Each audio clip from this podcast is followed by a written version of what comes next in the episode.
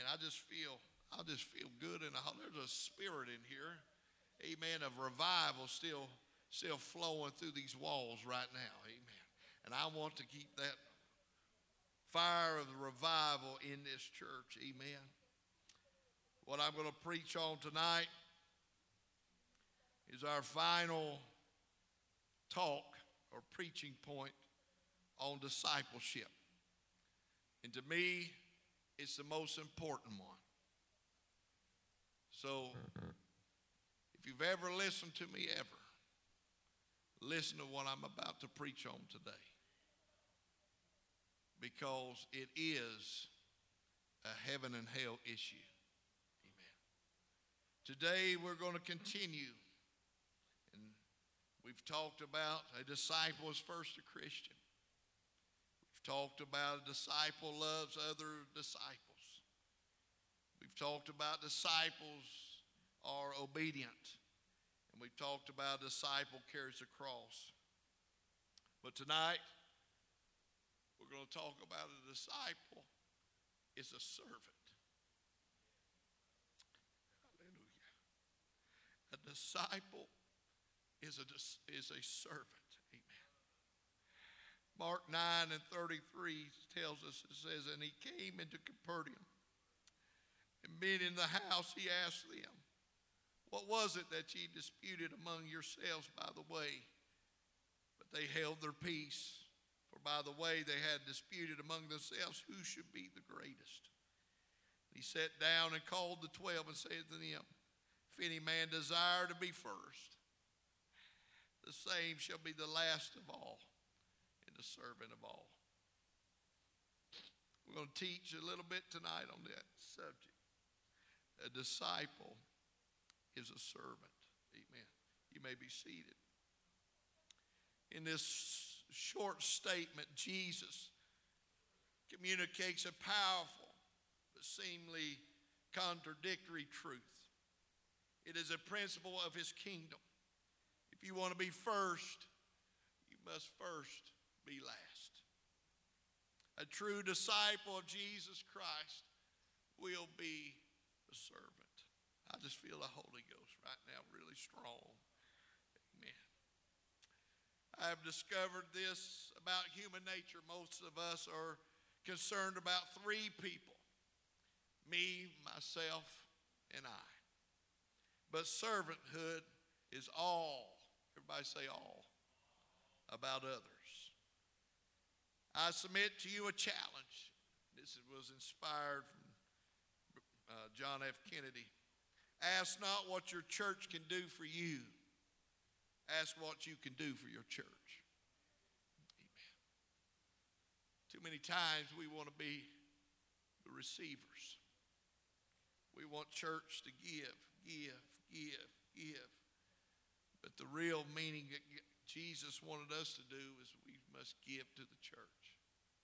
We just must give our time, our effort, our money needs to go for His kingdom. Amen. It's His kingdom. We must advance His kingdom. We cannot be self absorbed so much that we, we don't have His kingdom on our mind. That should be on our mind all the time. What can I do for the church? What can I do to advance His kingdom? What can I do? What can I give? What, what, what, what talent do I have that I can give to the church so that we can reach this lost and dying world? Most people, if I took a poll in here, would like to be used of God.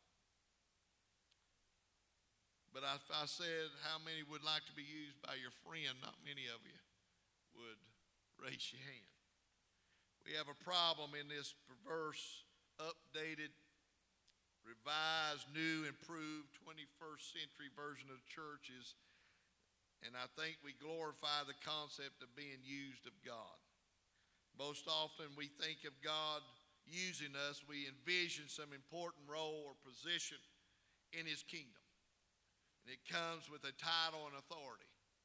Our vision of this concept often involves a platform, while Jesus' version most often involved a significant segment of the modern church has brought into the incorrupt concept of organizational leadership that has been commercialized through books and sermons and leadership gurus. When we look at Scripture, it's mostly silent on the topic of leadership. The concept of leadership is referenced 21 times in the New Testament, and mostly with a negative connection. Blind leading the blind, lead me not into temptation. The biblical concept of leadership that we find reference over and over again is the concept of servanthood. 249 times you will find this word and concept in the New Testament. This principle of servanthood goes against our very nature. We have a, na- a natural desire to please self, to fulfill the lusts and desires of the. That's just human nature. The Bible says that the love of money is the root of all evil. I believe that selfishness, the love of self, is the root of all sin. Who is the greatest? Mark 9, I'm going to read from a different translation that same opening scripture. And they came to Capernaum, and when he was in the house, he asked him, What were you discussing uh, on the way? But they kept silent. For on the way they had argued with one another about who was going to be the greatest. He sat down and called the twelve, and he said unto them, If anyone would be first, he must be last of all and servant of all. In our text, Jesus confronts the immature, immature thinking of his disciples. They are arguing about who was going to be the greatest. Jesus said, Your focus is all wrong. You're thinking about yourself when you should be thinking about others. You're trying to build your own kingdom when you should be focused on how to build the kingdom of God. That should be on our mind. What Jesus is saying, if you desire to be first, if first is your goal, that's your aim, then you'll be a slave to everyone. You will work yourself crazy trying to please everybody. Folks, we, we only have to please one. We only have to, we are not in competition with any other church. We're not in competition with any other organization. What we're trying to do is to win the lost, to get those people off the path toward hell and get them path toward glory. Amen. That's what our focus should be on. But too many times, jealousy arises. And that's one of the hardest things for a Christian to calm down is jealousy because we see somebody else being used, we see somebody else uh, doing this or that, and we become jealous. Why can't I do that? Why can't I have this? Why can't God bless me that way? My answer to you on most of those situations is because you're not ready for the blessings of God. Amen. You have not sacrificed for Him to sacrifice for you. Amen. It's not God, give me this, then I will. It's I will, God, so you can give me this. Amen. Hallelujah. That's how we got to think about it. That's how we got to have our mindset. If we, uh, if acceptance and being like, liked by everybody, being first, being the greatest, if that is your goal, if, ser- if serving in order to be noticed and recognized is your aim, then you will spend your days serving everyone, being at the mercies of everyone's desire. You will exhaust yourself trying to make everybody happy. But if your desire is to serve, if your desire is to put others first, if your desire is to do what is best for others, sometimes that involves tough decision and tough love, not enabling bad behavior. If your desire is to be a servant, then you will be elevated by God. Amen. First Peter 5 says, likewise, you who are younger, be subject to the elders. Clothe yourself, all of you, with humility toward one another, for God opposes the proud but gives grace to the humble. Humble yourself, therefore, unto the mighty hand of God, so that at the proper time he may exalt you. Casting all your anxieties on him because he cares for you. Be sober minded by watchful. Be watchful. Your adversary, the devil, prowls around like a roaring lion seeking whom he may devour. Your responsibility is be submission, humility, and resist the devil. God provides grace for the humble. Cast your anxieties on him.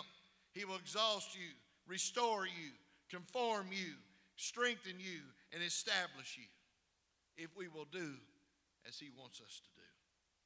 Apparently, the disciples did not learn their lesson.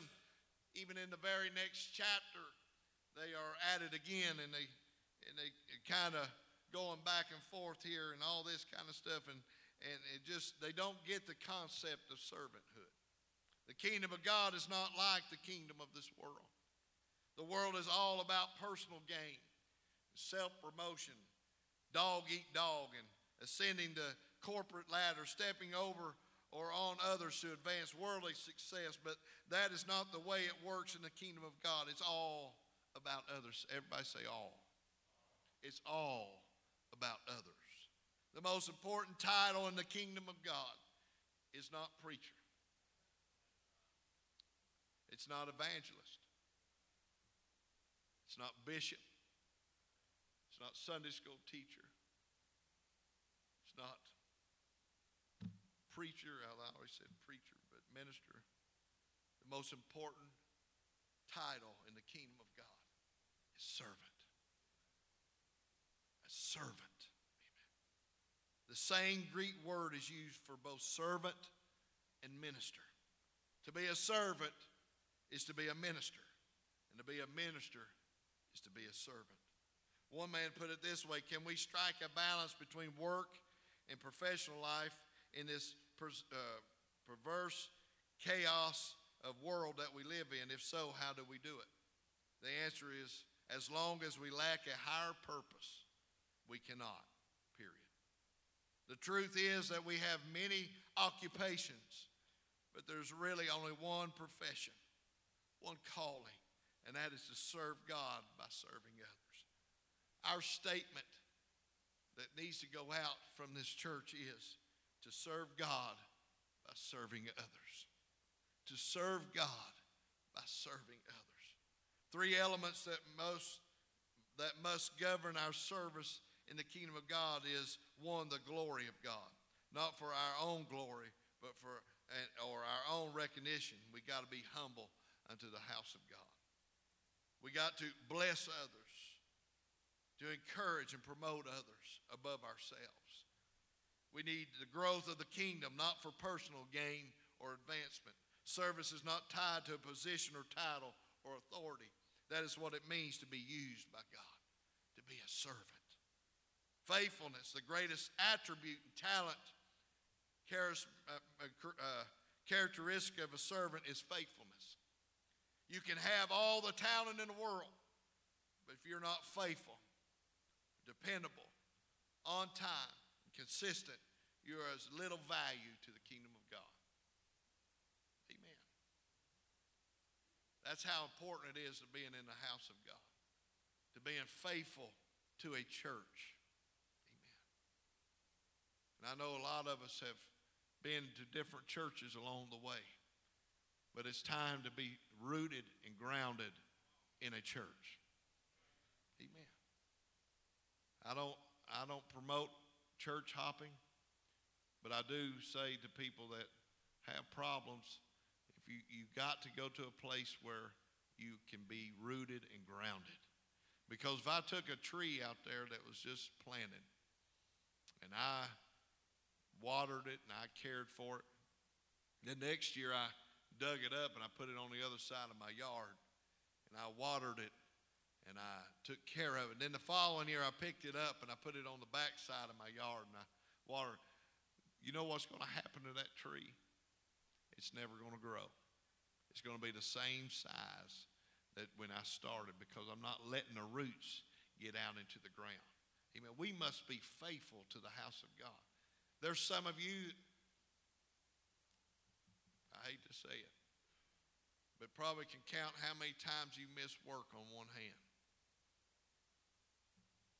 But you can also keep that one hand up and count how many times you've been to church this year. It's faithfulness to the house of God. I don't care if you're you don't feel like it. I don't care if your whole world is coming down. There is no greater place for you to be than in these pews and these four walls. Amen. When church is going on. There is nothing outside these four walls that's more important in your walk with God. No ball game, no no golf club, no uh, work, no, nothing is more than more important than your time here with Jesus Christ. Period. Period. We have to be faithful to God. It's like I've said many times if you're faithful to His house, He'll be faithful to your house. Amen. You wonder why your house is in turmoil? I could probably get the attendance book out that Sister Chris is coming down the aisle with right now, and I can tell you why your house is not in order. Amen. You get mad at me if you want to, but that's Bible, folks. If you're not faithful to his house, he's not going to be faithful to yours and you'll live that way in turmoil. Men, it's your job to get your family to church. It ain't your wife's job. It's your job. Amen. To get up and make sure your family's in the house of God. Amen. I'll get off of that. Amen. Because I can tell I'm getting some looks. But I'm telling you right now, you're going to hear a little bit more boldness out of me because we need to get this building filled. And I got to get you all, the, the, the core of this church, it's usually here on Wednesday nights, ready for what God's about to pour into this place. Our bishop came this week and uh, weekend and preached to us, and he told me in my office, he said, You're about to see some growth in this place. Amen. And I know Brother Huntley wouldn't have said that if it wasn't, wasn't what he was feeling. But before we can get growth in here, we got to be the level that God needs us to be at. So we got to be faithful to the house of God. I don't care what you've got to do, folks. I, I've took pay cuts where I could be the house of God faithfully. And I promise you, every pay cut I took, God supplied the difference every time. Amen. He will provide the difference. Amen. So you can be in the house of God. Amen. I'll keep going but it's coming. We have got to be ready for what God is going to do in this church. Can I get an amen? Jesus, the suffering servant spoken of by the prophet Isaiah, is our example. He demonstrated to us how to serve. The one who created the feet of, uh, uh, created the feet of the disciples would stoop to wash those same feet. Amen. Jesus Christ. You can't get no higher than him. And he washed the disciples' feet. Amen. He washed the feet of disciples who would betray him. Lazarus was in that group that he washed the feet of. Peter denied him three times. Peter was in that lineup that Jesus washed his feet.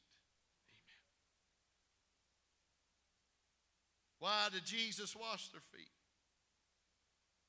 Because they were dirty? No. To humble himself and to teach his disciples something. I don't know if you realize, but uh, when he washed their feet, their feet was probably already washed. It was the middle of dinner.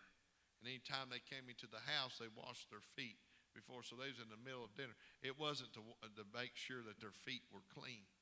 He was showing what a true servant did. He washed their feet. The Master, the King of Kings, the Lord of Lords, was on his knees washing these men's feet. Jesus said, What I'm doing, you don't understand. But afterwards, you will understand. If I don't wash you, you will have no part with me. If I have washed your feet, you ought to wash each other's feet. He was talking about their feet, wasn't talking about their feet being clean, he was talking about their heart being right. Psalms 51 says, Wash me thoroughly from my iniquity and cleanse me from my sins. Purge me I, will sh- I shall be clean. Wash me, I shall be whiter than snow. Create in me a clean heart and renew a right spirit in me. Amen. You see, it don't start with the person beside you. It don't start even with the pastor. It starts with you. We got to look in the mirror every day. Stop blaming somebody else because you're not being used of God. Stop blaming somebody else because you're not faithful to church. Stop blaming everybody else. Stop blaming the music uh, department not playing the right song for you not to be able to worship. Stop blaming the music department not playing the right song because I can't pray unless they play that right song. Amen. If you can't praise God, and I know some of them will get on me for saying what I'm about to say. If you can't come into the house of God and worship Him with whatever's going on, I don't care if they're singing banjo, picking music, or somebody's up here with a tambourine or, or harmonica. If you can't get focused in on what Jesus Christ did in your life enough that you can't raise your hand and worship Him, you must not have what I have inside of me. Amen. I don't care what people's talking about. If they're gossiping, if they're talking about some big fish they probably didn't catch, but they're telling all about it, and, in the pew beside you, and you say, Well, they talked uh, all service long. I couldn't get nothing out of uh, the service. Well, get up out of your seat and move to another seat. Stop putting blame on everybody else and look in the mirror and say, You know, I got to fix myself first. I got to fix self before I can do anything else. And that's what he's talking about right there. Creating me a clean heart and renew a right spirit in me. A right spirit. Not a gossiping spirit. Not a negative spirit. We got enough negativity. We don't need it inside here. Amen. We need some people that come in here and say, man, it might be feel like it's 85 degrees in here, but we're going to have church anyhow. They might not have the right song being played, but we're going to have church anyhow. I don't feel really that good today, but I'm going to have church anyhow. I might be weak in my body, but I'm going to have church anyhow. The devil's trying to beat on my family all week. I'm going to have church anyhow. I don't care if that person beside me sits there like a knot on a log. I, am going to have church. And let me tell you something about that. Jesus Christ could come down these aisles and some of you wouldn't get up off your feet. Amen. Who do you think is in the atmosphere right now? Who do you think you feel those goosebumps in right now? It's Jesus Christ that's in this house. And if he's in this house, I'm not going to let him catch me sitting down, but I'm going to shout if nobody else shout. I'm going to praise if nobody else praise. I'll leap for joy if nobody else leaps for joy because Jesus Christ is in the house. Hallelujah. Praise God. Glory to God. Amen. You want me to tell you how important servanthood is? One of the last words that you hope to hear is, Well done, my good and faithful preacher. My good and faithful Sunday school teacher. No, it says, My good and faithful servant. Amen. We got to serve, the, be a servant's heart. We got to serve the people. We got to have a mindset. I don't care what I do in church, if it's cleaning the toilets, if it's vacuuming the carpet, if it's paint, picking up trash outside, I want to be a servant to the church. I want to make sure the church looks good. I want to make sure the church has the right atmosphere. I don't want to be a hindrance to service. I want to be a positive influence on the service. And to be a positive influence on the service is be a servant. Amen. Hallelujah. Praise God as we stand across this place here today. I said it before and I will say it every service if I have to. Service as normal is over. When we come through the doors, stop coming through the doors all down and out and all that kind of stuff, saints of God. And I know we get times that we do that. But when you open those back doors and you step your foot in right there, that's one more step toward glory that you're going. Amen. You get heaven on your mind. Every step that you walk into this sanctuary, you put heaven on your mind. And if you'll do that, you'll automatically start lifting up your voice. Thank God I'm back in your house again, Lord. Thank God I can worship you a little bit longer today. Thank God I got through uh, this day today and made it back to your house, God. Whatever I got to do, Jesus, do let me do it, God, because I want to be a servant unto you. It's a servant. A servant's heart is what we need. I don't care if I preach general conference, and I doubt I ever will, or youth congress, or any major conference that they have. Who cares? As long as I can be a servant of God. As long as I can do the things I need to do to advance His kingdom, to help win a soul to God want my tombstone to say, Jackie Flanary, servant. A true servant of the kingdom of God. God, I'll do it all. I'll do everything you want me to do. Can we lift up our hands right now in this place? Can we get in a mindset in this place right now? God, I don't, I don't know exactly what I'm supposed to be doing for you, but I'll do anything. I, I want to make the right, right atmosphere in this place. I'm not going to come in with my negativity any longer.